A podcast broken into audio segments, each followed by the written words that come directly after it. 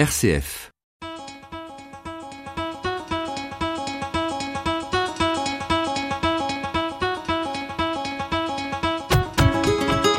Les folies de l'énergie. Isolé par l'extérieur.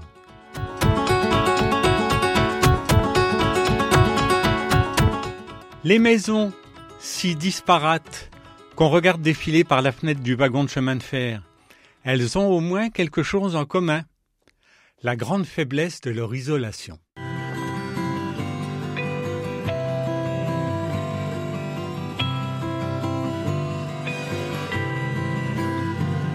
Les maisons qui défilent dans les vitres des trains te semblent bien tranquilles quand tu les vois de loin. Les rosiers bien taillés, les autos bien garés, les antennes qui poussent, les cheminées qui toussent. Les maisons qui défilent dans les vitres des trains, petits points qui scintillent dès que le jour s'éteint. Avec leur balançoire, où il fait bon s'asseoir, les pelouses tondues et le linge étendu. Notre bâti d'habitation, de travail, est très mal isolé. Pourtant, sa consommation de chauffage compte pour pas loin de la moitié de l'effet de serre excessif qu'on génère. Pourquoi un programme d'isolation si tardif? Parce que ça contrarie la croissance des biens et des services, de notre économie de croissance. Imaginez qu'on se soit mis à isoler très fortement le bâti dès la reconstruction après la dernière guerre. C'était tout à fait possible et peu coûteux. L'ingénieur Feuillette avait construit à Montargis sa maison en paille à ossature bois et enduit chaud en 1920. Une maison toujours en parfait état et aux performances d'isolation bien supérieures à la RT 2020 des murs, R de 7 pour 5 exigés actuellement. Avec des fenêtres triple vitrage et un grenier isolé 40 cm de ouate de cellulose. Un petit poêle à bois bien placé suffit pour chauffer la maison. Vous imaginez, à partir des années 50, pas de chauffage central charbon installé, donc pas de chaudière produite, ni de radiateur, ni de minerai de fer correspondant extrait, pas de charbon utilisé, donc ni livré, ni extrait. Idem pour le système modernisant fuel, puis le système gaz. Pour le chauffage électrique, grosse économie de réacteurs nucléaires. Le cauchemar d'une économie de croissance. Oui, mais maintenant, notre monde vacille.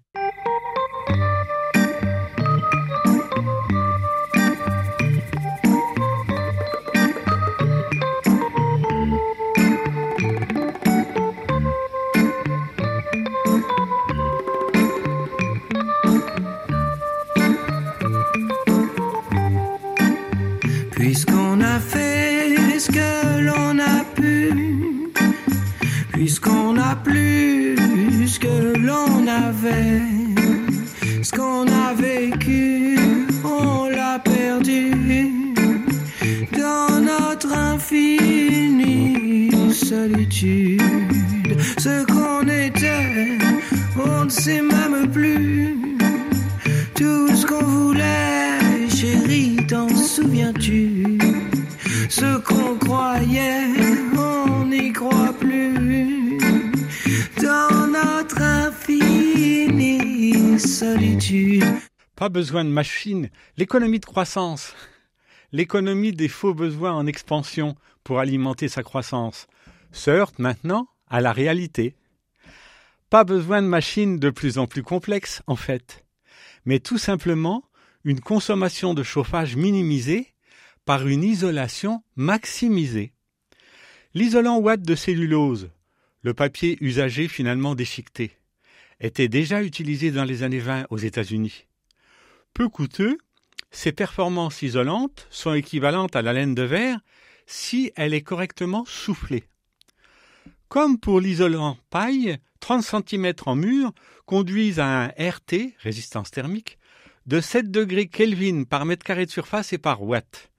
Un petit poêle à bois, vous disais-je. Il est urgent de très fortement isoler nos maisons en anticipant les exigences accrues à venir d'isolation. C'est que des vents impérieux se lèvent.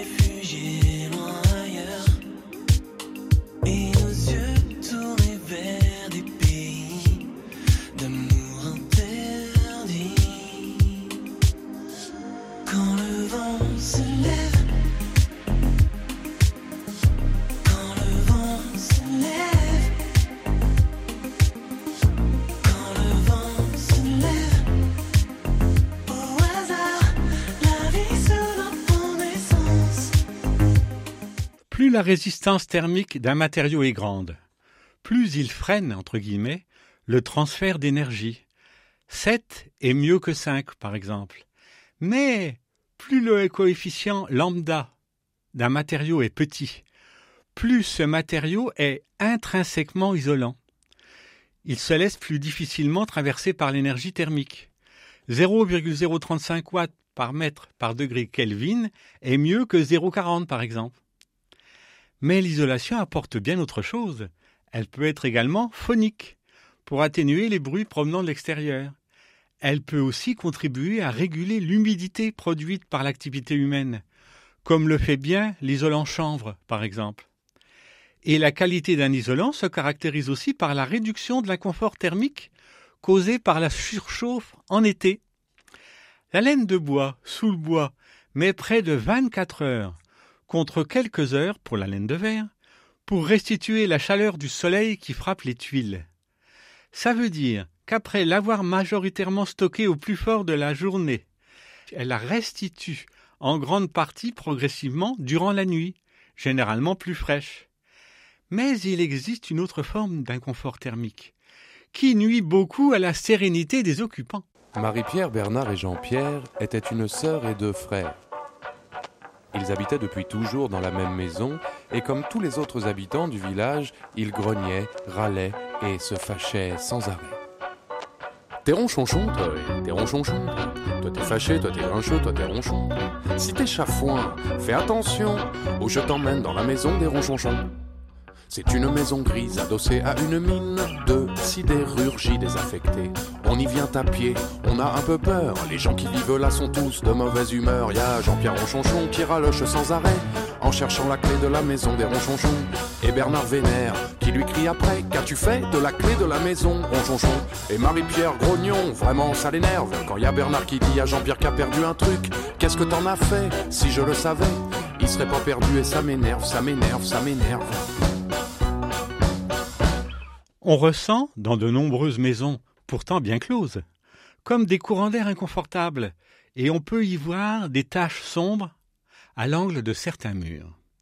Ce sont des maisons isolées de l'intérieur, avec des fractions de bâtis qui restent parois froides.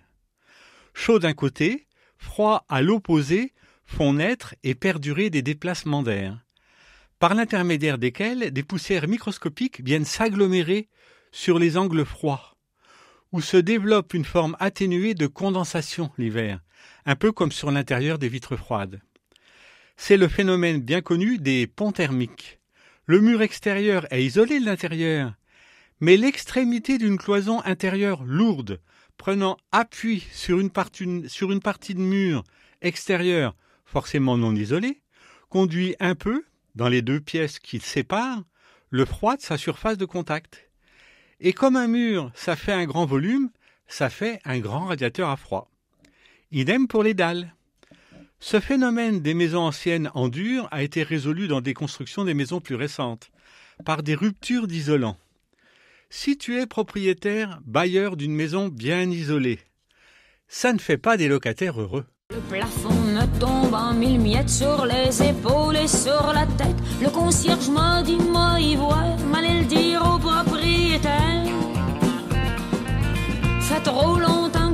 sur ça.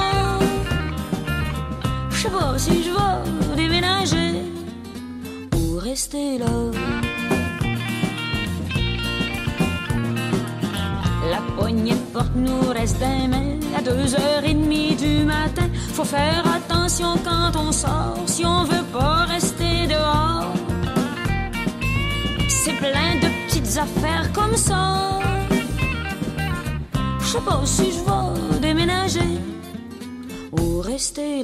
Il n'y a qu'une solution pour éviter les ponts thermiques. C'est d'isoler par l'extérieur. Sauf si votre maison a un cachet particulier, évidemment. Isoler par l'extérieur, c'est mettre un chaud manteau à votre maison, éventuellement plus beau que sa propre parure. Mais il faut avant tout se poser quelques questions.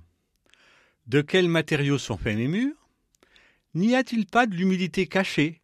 Fuite d'eau discrète, gouttières défaillantes, travaux voisins ayant modifié le sous-sol, enduit ciment Portland, obstacle à la respiration entre guillemets du mur Remontée d'eau par capillarité, comme ces murs en craie, malheureusement assis sur un soubassement de pierre calcaire, qui pompe l'humidité du sol au lieu d'y faire barrage. Comment se fait la respiration entre guillemets des murs? En fait, la perspiration. La vapeur d'eau produite par les occupants qui migrent, qui migrent vers l'extérieur. Un caouet n'est pas du tout perspirant. L'isolation par l'extérieur de son habitat redonnerait certainement du cachet à la rue Roger Salingro. N'était qu'un décor, je m'en souviens à peine. Une petite banlieue dormant sur la Seine. Paris à ses pieds, si proche, si lointaine. C'est là que je vivais quand j'avais C'était triste même quand il faisait beau. Mais on s'en foutait, on était minots.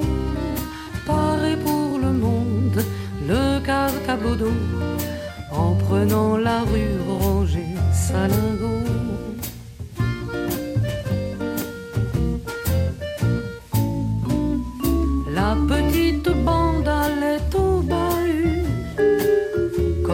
matins en menant chahut. On se courait après, on se tirait dessus, et pour être heureux, n'en fallait pas plus.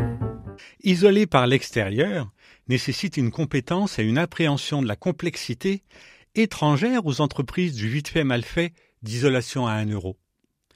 Deux techniques sont possibles, suivant les situations.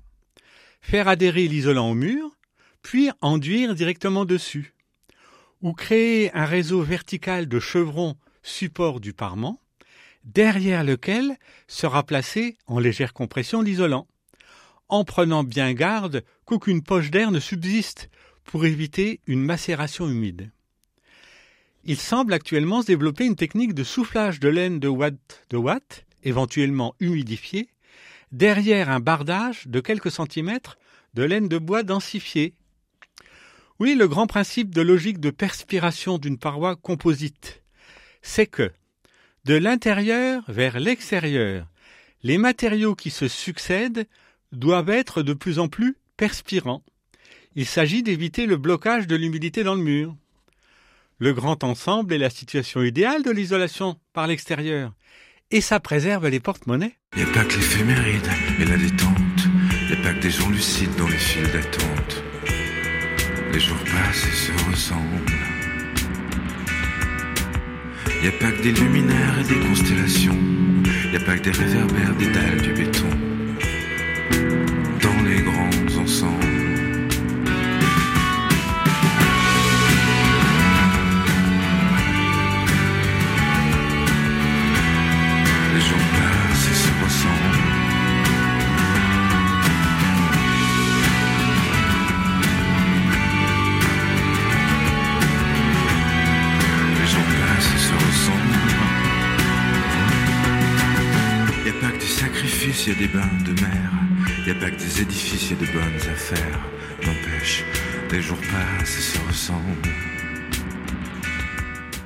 L'association Watt de cellulose soufflée avec parement laine de bois haute densité pour lui donner de la rigidité semble être un bon compromis.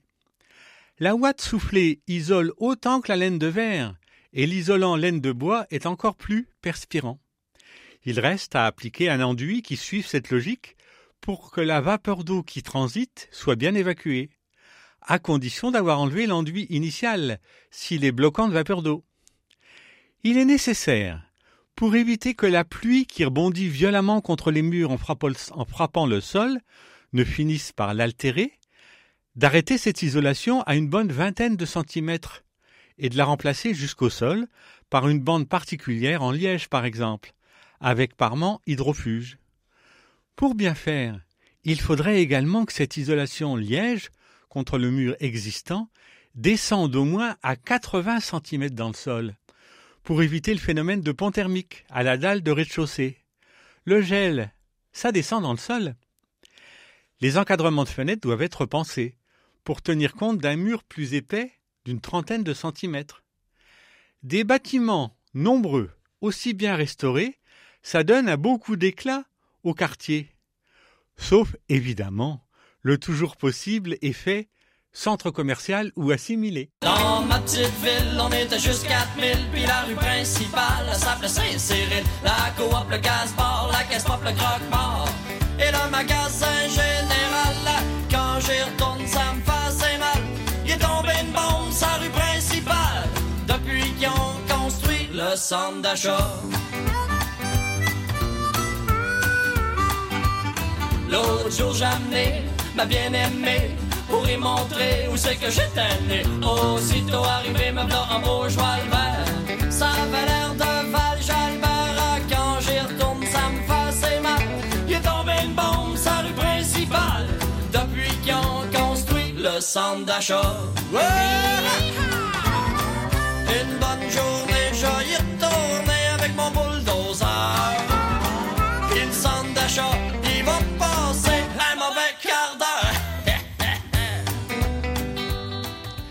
Il existe cinq causes possibles d'humidité dans un mur, qui peuvent se combiner.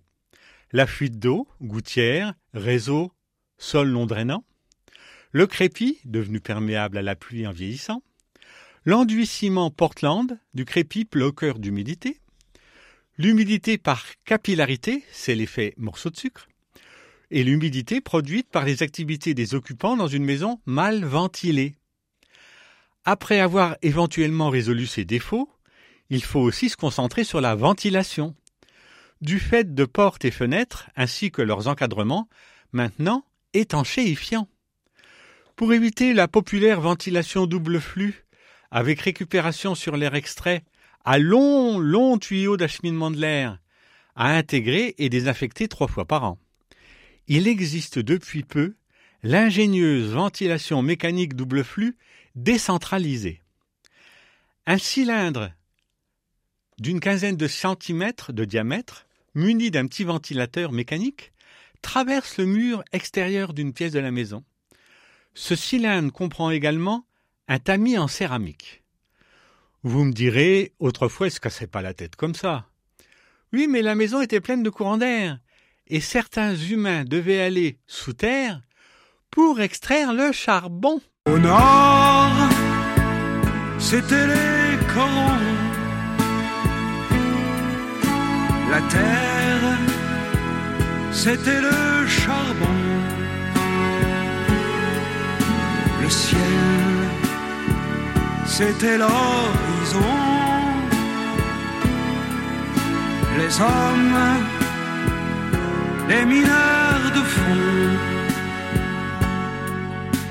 Nos fenêtres donnaient sur des fenêtres semblables et la pluie mouillait mon cartable. Mais mon père en rentrant avait les yeux si bleus que je croyais voir le ciel bleu. J'apprenais mes leçons, la joue contre son bras. Je crois qu'il était fier de moi. Il était généreux comme ceux du pays et je lui dois ce que je suis. Le fonctionnement de la VMC double flux décentralisée. Écoutez bien, ça va vous apprendre quelque chose. Chaque minute environ, la, circu- la circulation de l'air change de sens. D'abord extrait, l'air à 20 degrés de la pièce échauffe le tamis céramique du tube en sortant. Inversion, l'air froid de l'extérieur est réchauffé par le tamis, et ainsi de suite, rendement plus de 80%. L'ensemble des pièces de la maison sont le conduit, ce qui fait qu'à un module de chambre, par exemple, correspond, synchronisé, le module de la salle à manger à l'autre extrémité de la maison. Le flux d'air traverse minute après minute la maison en sens continuellement alterné. Les pièces de production de vapeur, cuisine et salle de bain possèdent un module spécifique à double ventilateur. Coût d'une unité, avec module électronique de synchronisation, qui exige une maison bien étanche, au moins 800 euros. C'est cher, mais il y a maintenant des aides financières. Si vous composez les trois mots LUNOS, L-U-N-O-S, France, YouTube, sur votre ordinateur, vous verrez une animation très bien faite de maisons AVMC décentralisées. On voit des autoroutes, des hangars, des marchés, de grandes enseignes rouges et des parkings bondés. On voit des paysages qui ne ressemblent à rien, qui se ressemblent tous et qui n'ont pas de fin. Rendez-nous la lumière, rendez-nous la beauté, le monde était beau et nous l'avons gâché. Rendez-nous la lumière, rendez-nous la beauté. Si le monde était beau, nous l'avons gâché. On voit de pleins rayons de bêtes congelées, leur peur prête à mâcher par nos dents vermillons. On voit l'écriture blanche des années empilées. Tous les jours c'est dimanche, tous les jours c'est prier. Les fenêtres et leur encadrement maintenant, qui viennent se poser en tunnel, comme on dit, c'est-à-dire à la jonction de l'ancien mur et de l'ajout d'épaisseur d'isolation. La pose en tunnel permet de limiter les fameux ponts thermiques, puisque l'ancien bâti non isolé se trouve en deçà de la fenêtre.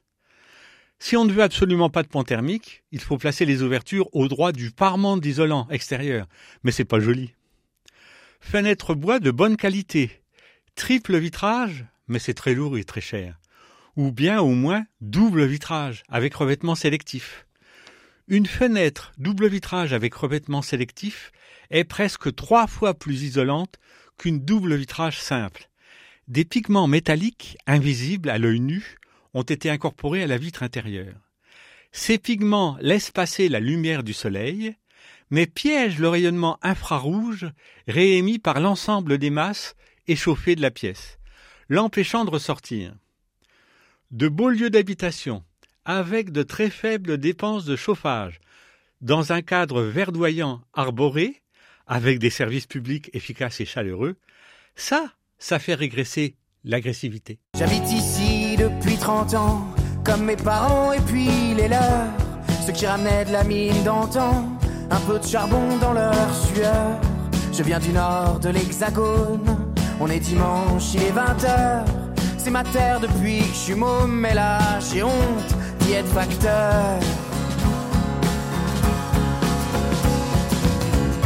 Elle avait pourtant un beau nom, ma commune des nains Beaumont. Mais vu la haine dans ses suffrages, moi je déménage. Elle avait pourtant un beau nom, ma commune des nains Beaumont. Mais vu la haine dans ses suffrages, je déménage.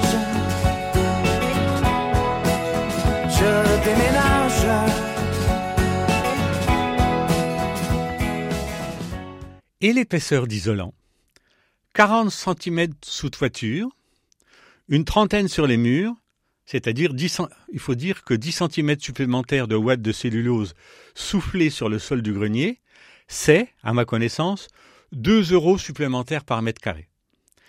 L'isolation des murs par l'extérieur, bien faite, revient au moins à 150 euros le mètre carré, avec des aides publiques conséquentes, surtout pour les personnes à faible revenu.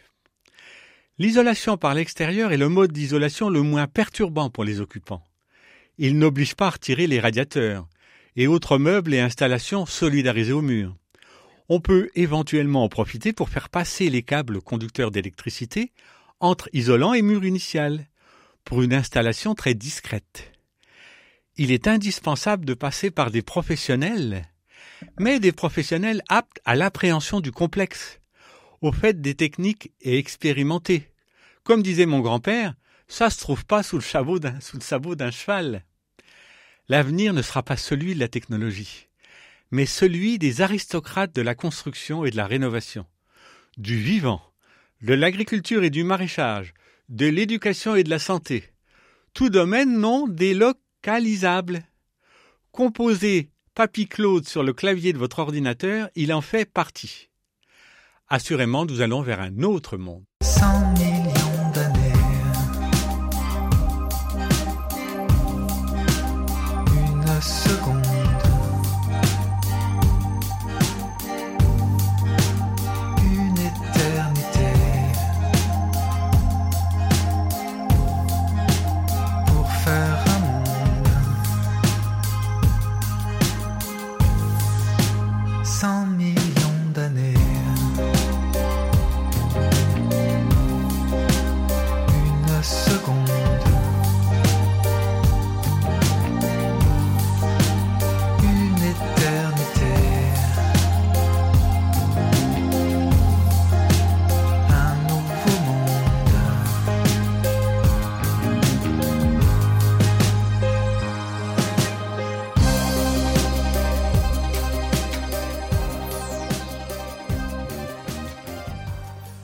Avec l'aide involontaire mais enchanteresse de Frédéric Bobin, Les maisons qui défilent, Camille Base-Base, Infinie solitude, Bleu Toucan, Le vent se lève, Alexis HK, La maison Ronchonchon, Pauline Julien, Déménager ou rester là, Juliette, rue Roger Salingro, Benjamin Biolay, Les grands ensembles, Les colloques, La rue principale, Pierre Bachelet, Les corons, Dominica, Rendez-nous la lumière, et malheureusement bien isolé derrière sa vitre, Jawed. Merci Jawed. J'ai oublié aussi, non j'ai tout dit, Octave Noir et Julien Clerc, j'avais oublié. Pardon, oui c'est Gauvin Serre. Oh, je dis n'importe quoi. C'est l'émotion sans doute. À bientôt.